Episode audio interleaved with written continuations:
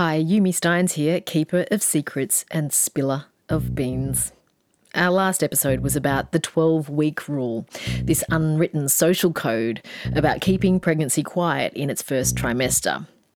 In Australia, up to 1 in 4 pregnancies end in miscarriage, and the expectation to stay silent in early pregnancy means that many women and couples are left to grieve privately. And the people around them don't seem to know what to do or say, how to act or be. So we asked you, what do you wish people had said or done to make you feel supported? Or if you have a friend or family member who is going through this, what can you do to help?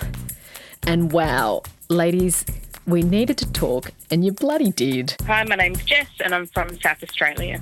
Hi, I'm Ali. Hi, my name's Lindy and I'm from Tassie. My name is Leanne and I'm from Canberra. Vanessa and I'm from Melbourne. Hi, my name is Lee and I'm from Western Australia. We've been inundated with your calls, emails, advice, stories and general commitment to the sisterhood. It's been beautiful.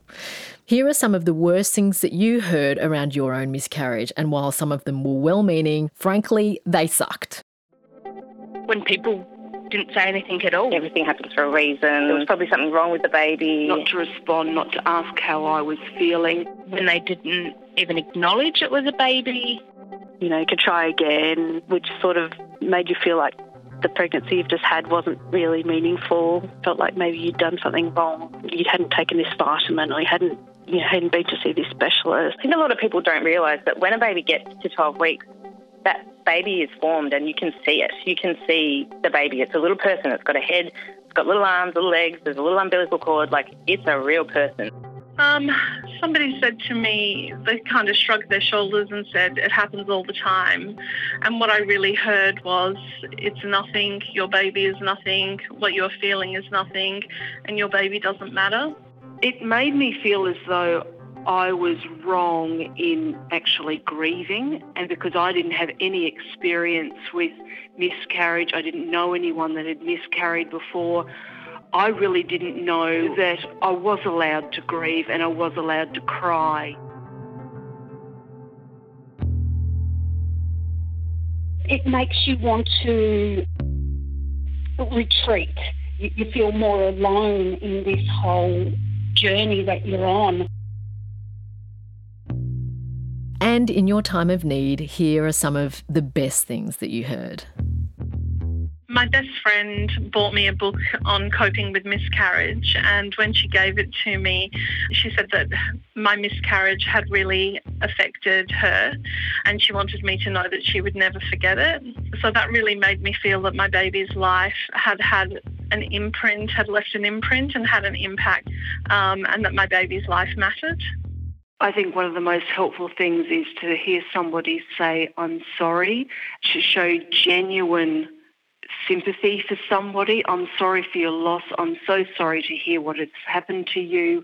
Just to say, would you like to talk about it, would go such a long way.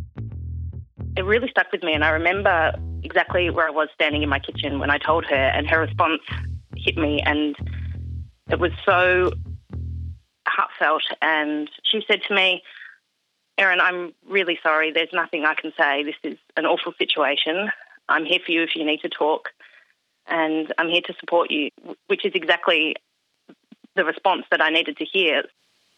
That gave me permission to grieve, and I knew that I had heard it to support me. Dozens of people contact both myself and my partner saying that they had been through several miscarriages. They'd had losses as well that we would never have even known about.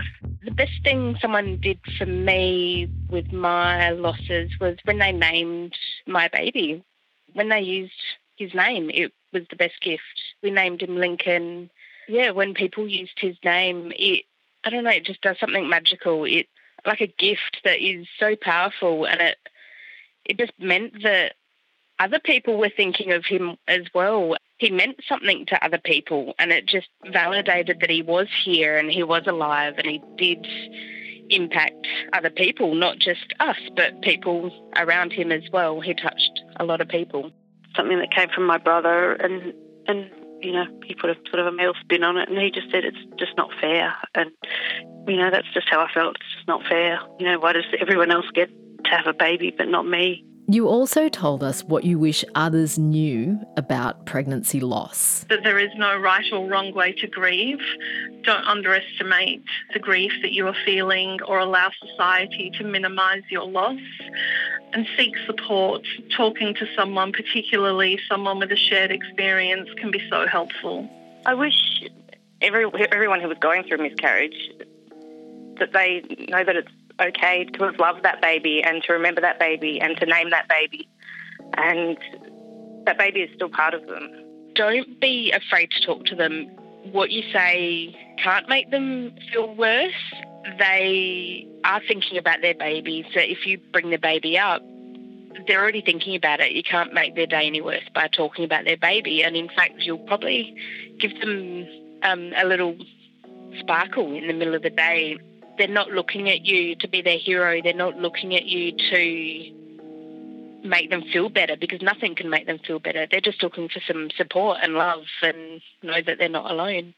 It's okay to grieve. It is quite natural to grieve, to cry, to take time out, to acknowledge the fact that you were pregnant and you've lost that pregnancy, and it's okay. Long after you have deleted all of your pregnancy apps, you'll continue to receive advertisements and marketing material that are tailored to pregnancy and birth.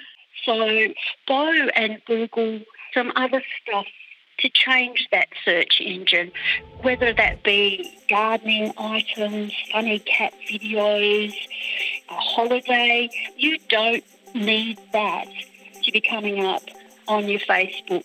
You know yourself, you've already got that reminder that, you know, your baby has died, you've had that miscarriage, that you don't need that coming up in your ads on Facebook. I try and encourage people to be more, you know, in the gentlest way possible, to be more open with their story so that other people can feel invited to be open with theirs. Yeah, I just wish that people talked about it more so that we sort of knew what to expect. A big thank you to all the women that let us know about an essential service. Medicare have pregnancy support counselling that covers up to 3 30-minute sessions with a psychologist. So if you're coming to terms with unexpected outcomes from your pregnancy, you and your partner can access this. You just need a referral from your GP. And if you've been through pregnancy loss and need support, you can contact Sands. Their 24-hour helpline is 1300 072 637. And their website is chock full of really helpful information for friends, family, grandparents, partners.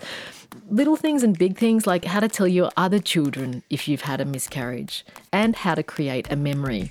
It's at sands.org.au. Thanks so much for your brave messages. Please send this to someone you love, or your mean auntie who sometimes says the wrong thing. Or maybe it's someone else who needs to hear you say, I'm thinking of you.